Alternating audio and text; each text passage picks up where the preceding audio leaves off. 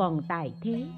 Có một tỳ kheo tên là Phất Ca Sa Vương vào thành La Diệt khất thực.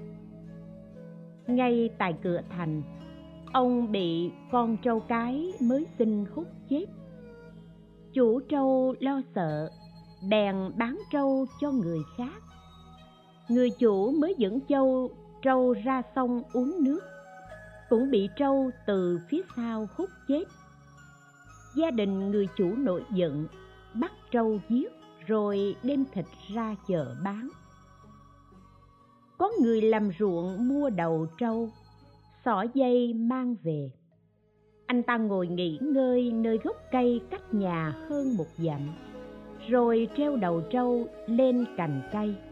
Lát sau, dây bị đứt, đầu trâu rơi xuống ngay anh ta sừng đâm vào người anh ta chết ngay tại chỗ.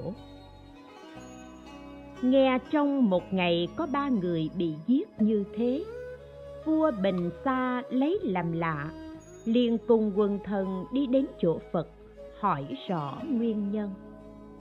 Đức phật bảo nhà vua, ngày xưa, có ba thương gia đến một nước khác để buôn bán.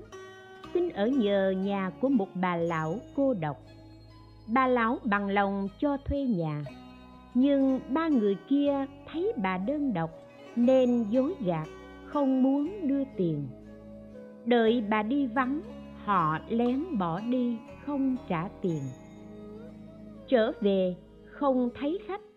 Bà lão hỏi nhà hàng xóm. Mọi người đều nói là họ đã đi rồi. Bà lão nổi giận liền đuổi theo kịp và khổ nhọc đòi tiền. Ba người khách mắng chửi lại. Trước đây tôi đưa rồi, sao còn đòi nữa? Thế là họ đồng thanh phản đối, không chịu trả tiền. Bà lão một mình yếu thế, không biết làm sao, bèn buồn bã, khóc than và thề độc ta nay đã khốn quẩn. Sao họ nỡ dối gạt? Ta thề rằng đời sau xin ở nơi nào nếu gặp lại ta sẽ giết chết các người. Giả sử có đắc đạo ta cũng không buông tha. Phật bảo vua bình Sa, bà lão thuở ấy chính là con trâu cái ngày nay ba người khách buôn là phất xa vân vân, những người bị trâu hút chết. Thế rồi đức phật nói kệ, lời ác mắng người, coi thường lấn lướt. Tạo ác như thế, oán khổ càng sâu. Lời hòa khiêm cung, tôn trọng người khác, bỏ giận nhận ác oán khổ tự tan. Người sống trên đời, búa ở cửa miệng. Vì nói lời ác, nên bị chém thân. Kinh xuất diệu ghi, xưa có hai anh em ở nước kế tân. Người anh xuất gia chứng quả a la hán người em ở nhà lo gầy dựng gia nghiệp. Bấy giờ người anh thường về nhà dạy em, khuyên bố thí, trì giới, tu thiện, làm phúc để hiện tại được tiếng thơm, chết được sinh về nơi hạnh phúc. Nhưng em trả lời, anh nay đã xuất gia, không còn phải lo việc chung, việc riêng. Không nghĩ đến vợ con, ruộng vườn của cải. Còn em thì phải lo những việc như thế. Người anh thường khuyên nhắc, nhưng em không chịu nghe. Sau đó, người em bị bệnh mà chết, xin vào lòi trâu bị người sai khiến, phải chở muối vào thành. Từ trong thành đi ra, người anh trông thấy, liền nói pháp cho trâu nghe. Nghe xong nó buồn tuổi nghẹn ngào. Chủ trâu thấy thế nói với vị a la hán ông đã nói điều gì mà khiến con trâu của tôi buồn rầu không vui? A la hán đáp con trâu này đời trước vốn là em tôi.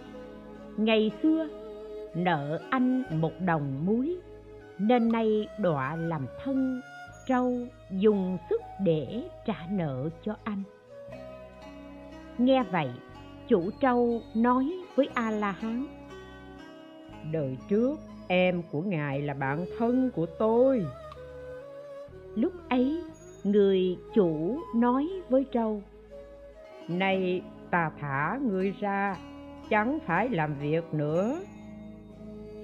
Nghe chủ nói vậy, trâu rất xúc động thành tâm nghĩ đến phật, rồi tự đâm đầu chết ở khe sâu thần thức sinh lên cõi trời, hưởng sự vui sướng cùng cực.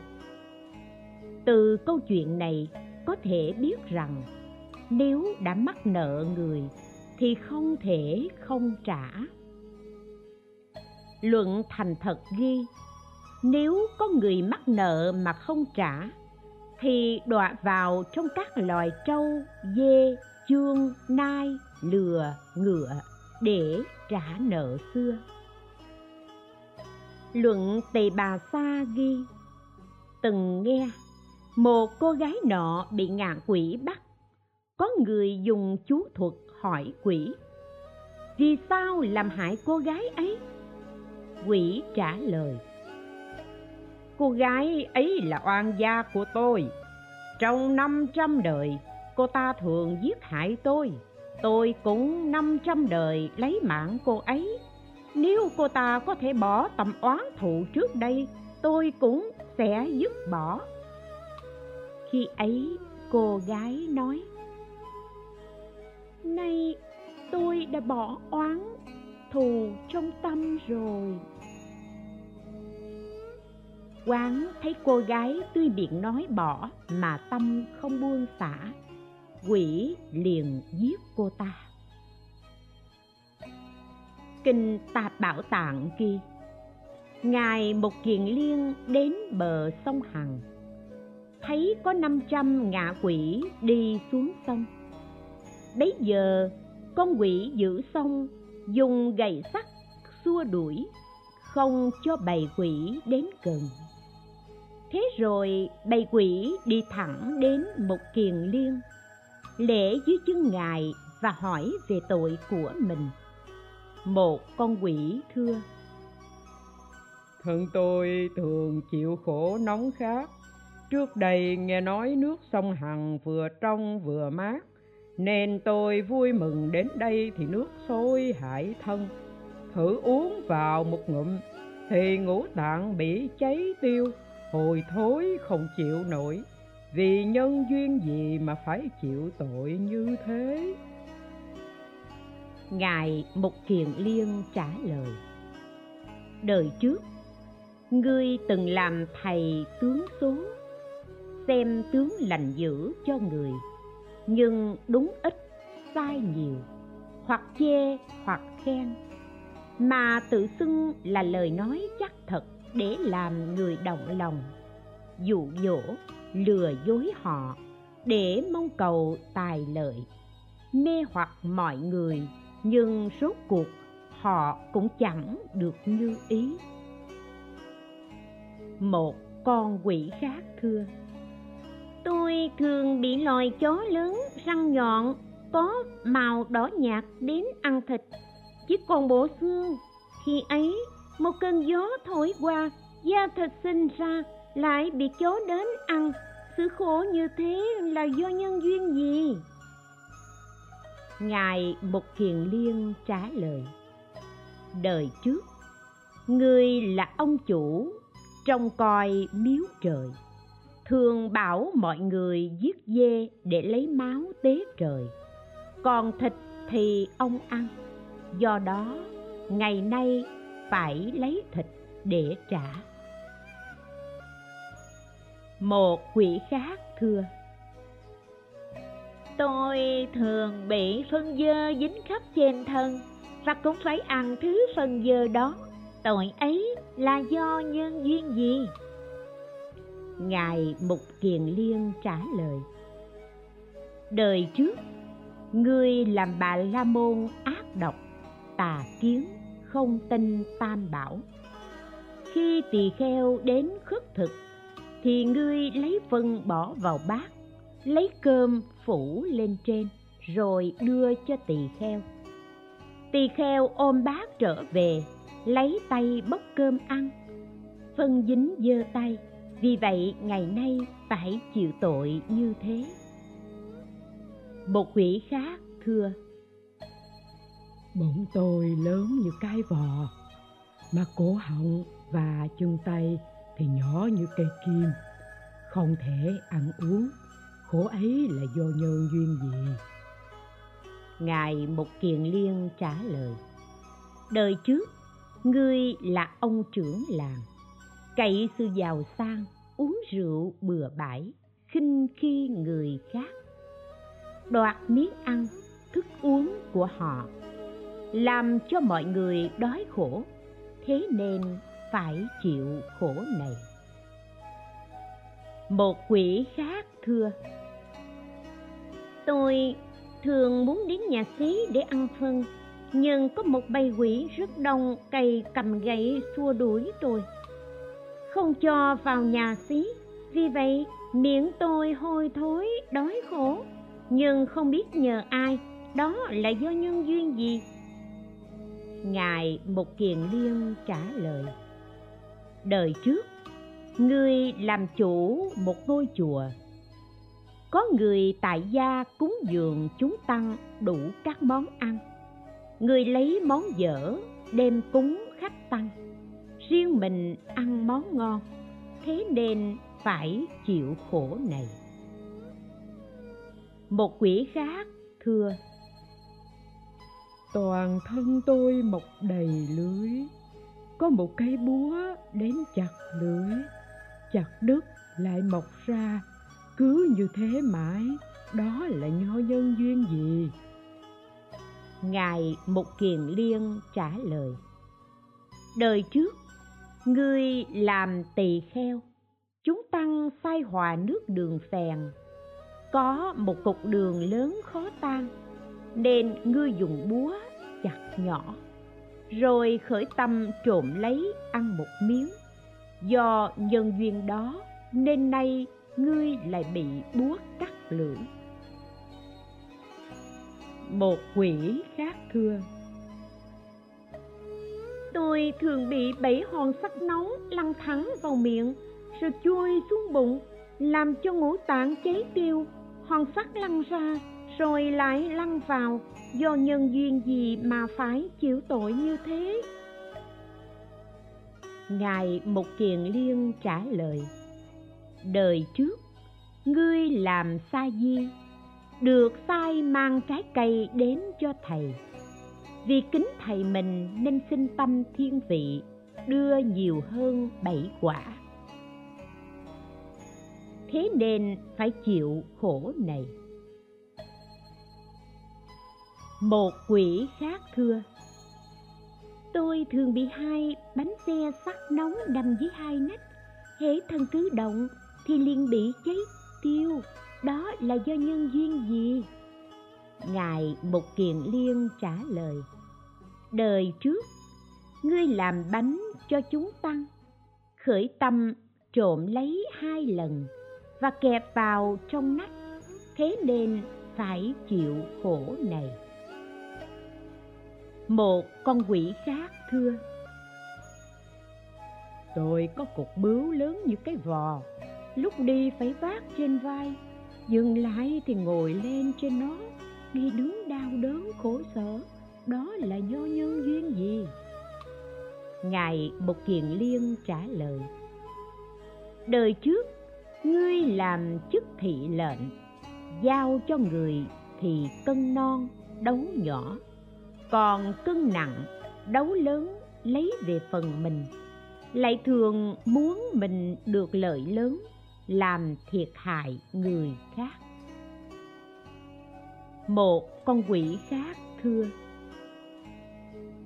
hai vai tôi thường có mắt ngực có miệng nhưng không có đầu. Đó là do nhân duyên gì? Ngài một kiền liên trả lời đời trước, ngươi thường làm đệ tử của tên đầu đảng giết người. Khi giết người tội, ngươi thường cảm thấy vui sướng, lấy dây buộc vào, rồi lôi kéo đi. Thế nên phải chịu khổ này. Một quỷ khác hỏi. Thân tôi thường bị kiềm sắt đâm vào, rút ra, đau đớn không biết kêu ai đó là do nhân duyên gì? Ngài một kiền liên trả lời. Đời trước, ngươi làm người huấn luyện ngựa hoặc huấn luyện voi. Voi ngựa khó trị, ngươi lấy kim sắt đâm vào chân chúng.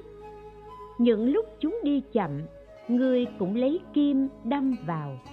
Thế nên phải chịu khổ này một con quỷ khác thưa. Thân tôi thường có lửa nổi lên thiêu cháy, đau đớn vô cùng. Đó là do nhân duyên gì? Ngài một kiền liên trả lời. Đời trước, ngươi làm hoàng hậu, lại có một vương phi được vua sủng ái, nên ngươi ganh ghét rắp tâm tàn hại gặp lúc nhà vua ngủ dậy, bước ra ngoài, vị thứ phi còn ngủ, chưa dậy mặc áo.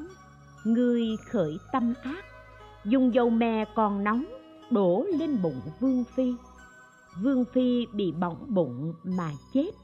Thế nên ngày nay, ngươi phải chịu khổ này. Một quỷ khác thưa,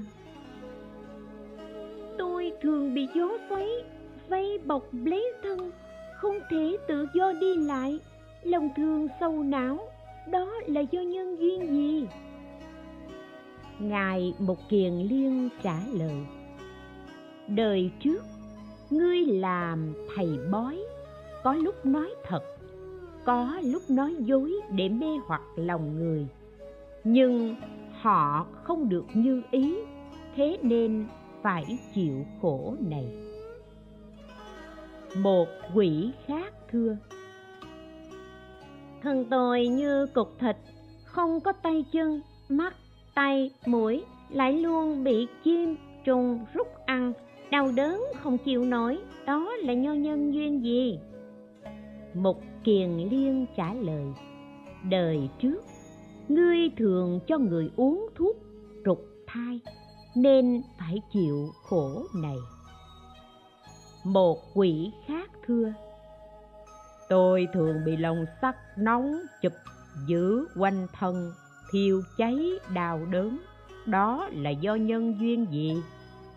Ngài một kiền liên trả lời. Đời trước, ngươi thường dùng lưới rớ văng bắt chim cá, nên phải chịu khổ này. Một quỷ khác thưa tôi thường lấy vật tự trùm kín đầu. Lại hay sợ người đến giết hại, nên lòng thường lo sợ, không thể chịu được. Đó là do nhân duyên gì? Ngài một kiền liên trả lời, đời trước ngươi tà dâm, thường sợ người thấy, hoặc sợ chồng người kia bắt trói, đánh giết hoặc sợ phép vua giết biêu thay giữa phố thị, nên lúc nào cũng sợ hãi, thế nên phải chịu khổ này. Một quỷ khác thưa, tôi thường vác một bình nước nóng đồng trên vai, rồi tự tay cầm gáo múc nước đồng ấy xối từ đầu xuống, toàn thân bị cháy rã, chịu khổ vô cùng, đó là do nhân duyên gì? Ngài mục kiền liên trả lời, đời trước, ngươi xuất gia làm tỳ kheo, trông coi về việc ăn uống. Bèn lấy một bình bơ sữa để riêng nơi khác. Có khách tăng đến người không cho ăn. Khách tăng đi rồi, thì đem bơ sữa ra cho tăng thường trụ. Bơ sữa này là vật của bốn phương tăng cả đều có phần. Người cất giữ, tuy có phân chia cho tăng thường trụ, nhưng như thế là không bình đẳng do nhân duyên đó nên phải chịu tội này.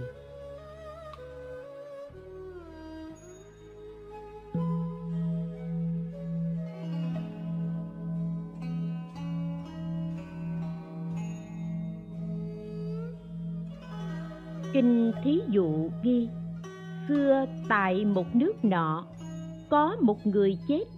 Thần hồn tự lấy roi đánh vào xác chết của mình. Người bên cạnh hỏi, ngươi nay đã chết, vì sao lại tự đánh? Đáp, đó là thân cũ của tôi. Vì tôi làm ác. Thấy giới kinh không chịu đọc tụng lại còn trộm cắp, dối trá, cưỡng hiếp vợ người. Bất hiếu cha mẹ, không kính nhường anh em, tham tiếc tài vật, không chịu bố thí. Nay thân này chết đi, khiến tôi đọa vào đường ác. Đau đớn, khổ sở, không thể kể xiết. Thế nên tôi đánh thân mình. Kinh vô lượng thọ ghi, trong đời quá khứ kiều phạm ba đề từng làm tỳ kheo, đã ngắt lấy một vé lúa ở ven ruộng lúa của người để xem lúa chín chưa. Thì có vài hạt rơi xuống đất, do đó năm trăm đời thường làm trâu để trả nợ. Cho nên, luận đại trí độ ghi vì tập khí cũ nên khi làm người, lúc sinh ra, miệng tỳ kheo này vẫn còn nhơi làm như trâu. Sao được phật thương xót, độ cho xuất gia, đắc quả a la hán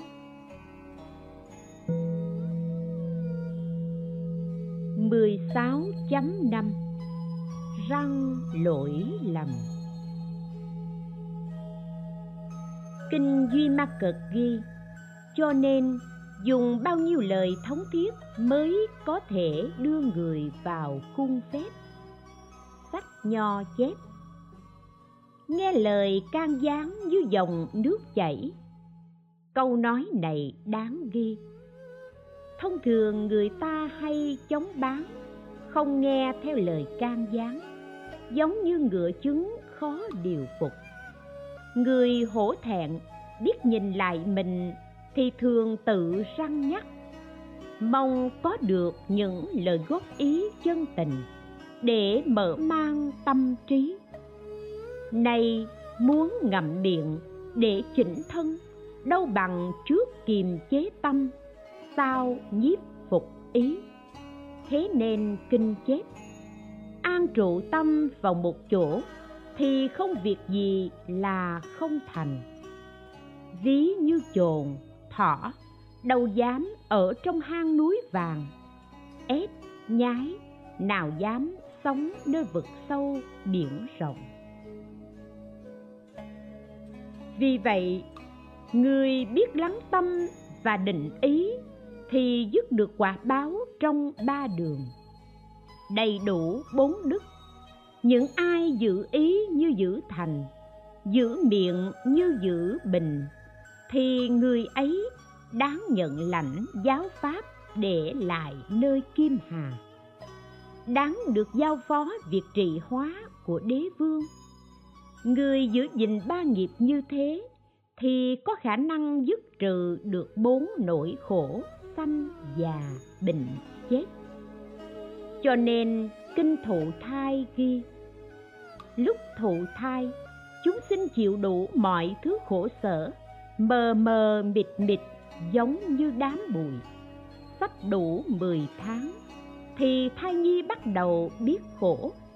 Bấy giờ, gió nghiệp thúc đẩy đầu đứa bé hướng về cửa mình người mẹ. Vừa lọt lòng mẹ, toàn thân đau đớn như nằm trên núi đau gió thổi lạnh buốt như băng giá ngay khi ấy sinh là nỗi khổ đích thực. Kinh niết bàn ghi, giống như tim đèn cháy được là nhờ dầu. Nếu dầu hết, thì đèn không thể cháy được lâu. Con người cũng thế. Chỉ nhờ lúc mạnh khỏe trẻ trung, đến khi sức khỏe cạn kiệt, thì đã già yếu làm sao sống được lâu dài? Trong kinh xuất diệu, đức phật nói về nỗi khổ của tuổi già bằng bài kệ. Tuổi trẻ có sức khỏe, về già khổ bức bách, gầy yếu như cây khô, kiệt sức đi nhờ gầy. Đức phật nói về nỗi khổ của cái chết bằng bài kệ thở, hồn lìa xác hình hài thật lạnh lẽo, người vật cũng như nhau, có sinh ắt có tử. Kinh niết bàn ghi, người chết như vào nơi hiểm nạn mà không có lương thực. Đến chốn xa xôi, nguy hiểm mà không có bạn bè ngày đêm thường đi mà không biết chỗ dừng. Tối tăm mờ mịt mà không có đèn sáng. Vào nơi không nhà mà lại có nơi chốn. Tuy không đau đớn, nhưng không thể chữa trị. Đến đâu cũng không ngăn ngại, nhưng không có lối thoát. Kinh vô lượng thọ ghi sinh một mình chết cũng một mình. Một mình đến, một mình ra đi. Chốn khổ vui, riêng mình chịu lấy. Không người thay thế, mờ mờ mịt mịt vĩnh viễn cách xa. Đường đi không cùng lối, không bao giờ gặp nhau. Khó thay khó thay. Nếu được gặp nhau, sinh ra thì vui vẻ bà con quấn quýt, rất mực yêu thương, quý mến. Đến khi chết thì sáng mất chiều chôn lại lo sợ cảnh chia ly, khóc lóc tiện đưa, mà người chết rồi không hề hay biết. Quyến thuộc, trở về thì trong nhà trống trải, vắng vẻ, không còn trông thấy người thân, còn mất có không thay đổi trong khoảng khắc. Cho nên kinh xuất diệu khi đức phật nói lại nỗi khổ của sự chết bằng bài kệ. Mạng sống như quả chính thường sợ phải rụng rơi đã sinh ắt có khổ, đời người ai không chết.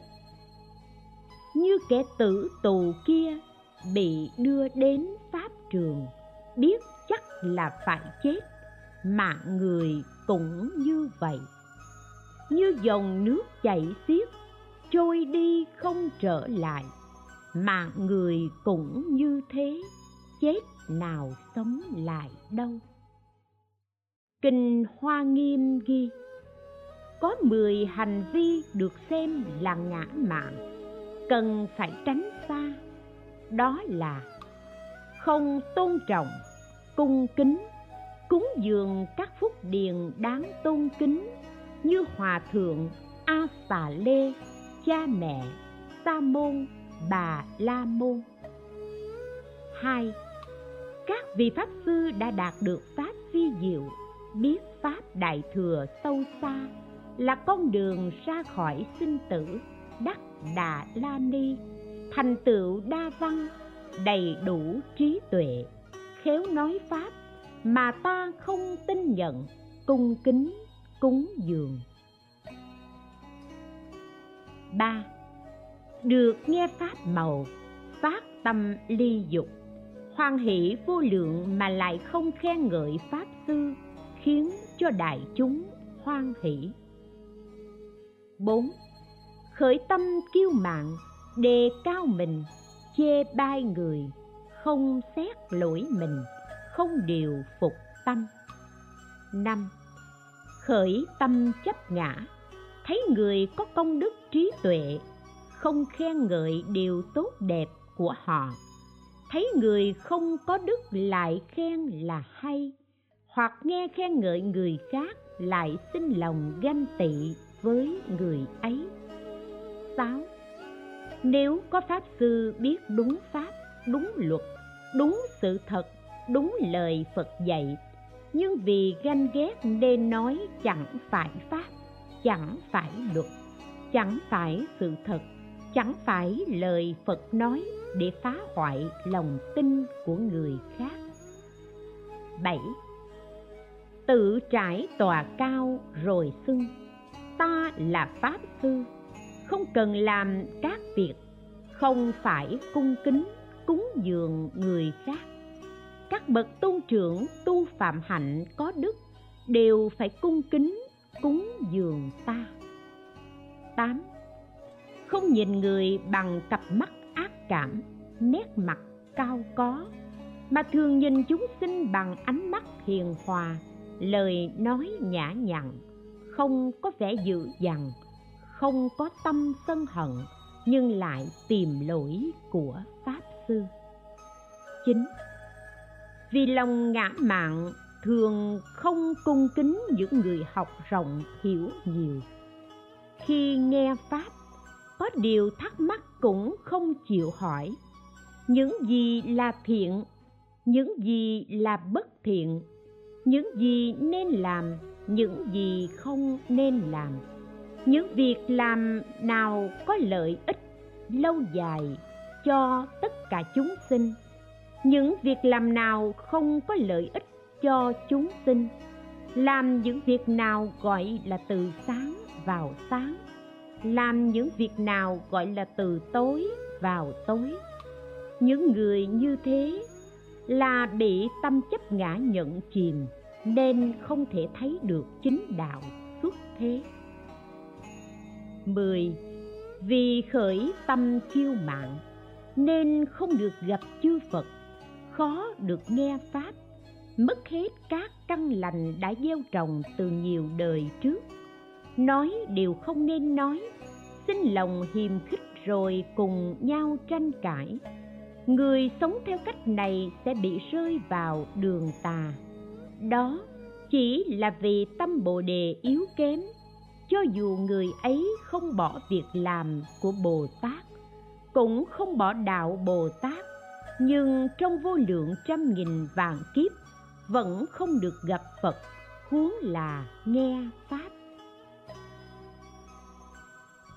Kinh xuất diệu có bài kệ, người bị ngã mạng trói, đắm nhiễm nơi kiêu căng, bị kiến chấp mê hoặc không thoát bờ tử sinh thế nên biết, phàm phu làm ác tuy ít, nhưng đời sau chịu quả báo khổ đau không cùng. Ví như chất độc ở trong tâm, ý muốn mỗi người đều khác. Người đời thì lo làm ăn không nghĩ đến cái chết, nhưng mạng sống không thể bảo đảm. Cái chết đến rất bất ngờ tính mạng mong manh này chẳng sớm thì chiều, chỉ trong khoảng khắc đã biến đổi vô thường. Vậy mà người ta chỉ lo ruộng vườn, nhà cửa, luyến ái vợ con.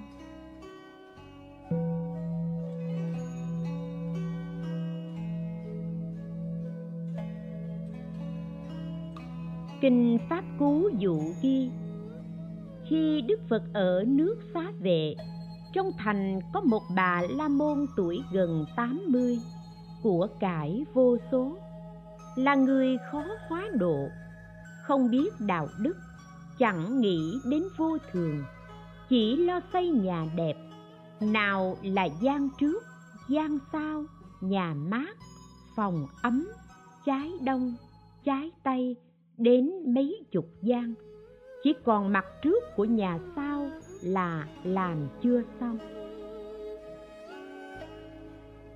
Bấy giờ bà la môn ấy cứ mãi lo làm ăn và chỉ đạo mọi việc. Phật dùng đạo nhãn thấy ông lão này sẽ chết nội trong ngày nay. Thế mà ông ta không thể tự mình biết điều đó, nên mới lăng xăng tạo dựng, đến nỗi tinh thần mỏi mệt, thật đáng xót thương. Đức phật cùng a nan đi đến nhà bà la môn ấy, hỏi thăm. Ông có khỏe không? Nay ông xây ngôi nhà này để làm gì? Ông lão đáp. Phòng trước để tiếp khách, phòng sau tôi ở trái đông trái tây để con cái người giúp việc ở và chứa đồ đạc. Mùa hạ thì ở nhà mát, mùa đông thì ở nhà ấm. Đức phật nói với ông lão, ta nghe danh đức của ông đã lâu, nhưng nay mới đến chuyện trò. Như lai có bài kệ quan trọng, rất ích lợi cho sự sống chết. Nay muốn tặng cho ông xin ông gác lại chút việc để cùng nói chuyện được không? Ông lão đáp. Thật sự hôm nay tôi rất bận không rảnh để cùng nói chuyện với ngài. Xin mời hôm sau ngày đến chúng ta sẽ cùng chuyển trò. Còn bài kệ xin hãy nói đi. Bấy giờ đức phật liền nói kệ có con, có của, kẻ ngu lăng xăng. Ta còn không thật cuốn con và của. Nóng ở chỗ này, lạnh ở chỗ kia. Ngu nhiều suy tính, chẳng biết vô thường. Do ngu che lấp, tự cho mình trí. Ngu mà xưng trí, ấy là đại ngu bà la môn nói. Bài kệ này hay lắm hay lắm. Xong giờ đây tôi quá bận rộn. Xin mời ngài giảng giải vào khi khác.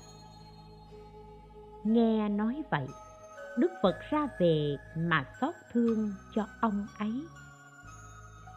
Sau đó, ông lão đỡ cây đòn tay. Chẳng may nó rơi xuống trúng vỡ đầu. Rồi ông qua đời gia đình ông khóc lóc thảm thiết, làm kinh động khắp xóm làng. Đức phật đi chưa xa, đã xảy ra tai nạn này. Đến đầu làng, ngài gặp mấy mươi người phạm chí, họ hỏi, ngài từ đâu đến? Đức phật bảo, chúng tôi vừa đến nhà ông lão mới chết kia, nói pháp cho ông ta nhưng ông ấy không tin phật pháp, không biết vô thường. Giờ đây, ông ấy đột nhiên đã qua đời. Bấy giờ, đức phật nói lại nghĩa lý của bài kệ trên cho các phạm chí nghe. Các vị phạm chí nghe xong vui mừng, đều được kiến đạo. Đức phật bèn nói kệ. Kẻ ngu gần bậc trí như bầu chứa đầy rượu. Dù gần gũi lâu ngày, vẫn không hiểu được pháp. Thông minh gần bậc trí, tợ lưỡi nếm mùi vị. Tuy gần trong chốc lát, liền hiểu được pháp màu. Kẻ ngu làm việc ác, thân tự chuốc tai họa. Cố ý làm điều ác, phải gánh chịu tai ương do làm các điều ác, sao hối hận, sao kịp, khóc lóc và than vang khi báo đền nhân cũ. Các phạm chí nghe bài kệ này, niềm tin càng thêm sâu sắc, họ đảnh lễ đức phật và vui vẻ vâng theo. Kinh chính pháp niệm ghi, nếu có chúng sinh nào thấy bạn bè đánh đập nhau, đưa đến oán thù mà giải hòa cho họ. Thì sau khi mạng chung sinh lên cõi trời dục ái. Tùy tâm nghĩ gì liền có năm dục để tự vui. Nếu có chúng sinh nào thấy người sắp chết hoặc bị người khác bắt đi mà cứu họ được thoát nạn, hoặc ở chốn nguy hiểm, chỉ cho họ con đường thoát hiểm hoặc trong chốn sợ hãi, giúp người được an ổn, thì sau khi mạng chung, xin lên cõi trời chính hạnh có thiên nữ hầu hạ và hưởng đầy đủ năm dục lạc. Nếu xin làm người, thì được vào nhà trưởng giả giàu sang, có chính kiến. Nếu người có tâm nhu hòa, xa lìa các cấu uế thì dễ dàng đạt được quả niết bàn giải thoát trong tầm tay. Người nhu hòa tâm trong sáng như cây nến trắng, được mọi người tin tưởng. Người thô tháo, tâm cố chấp như kim cương, thường kết oán thù mãi không quên. Tính tình ngang ngược, bị mọi người ghét bỏ, không tin tưởng cũng không thương mến bấy giờ bồ tát khổng tước nói bài kệ trong kinh phật. Người thiện tâm nhu hòa như vàng đã luyện lọc, trong ngoài đều tốt đẹp, chống dứt mọi khổ đau.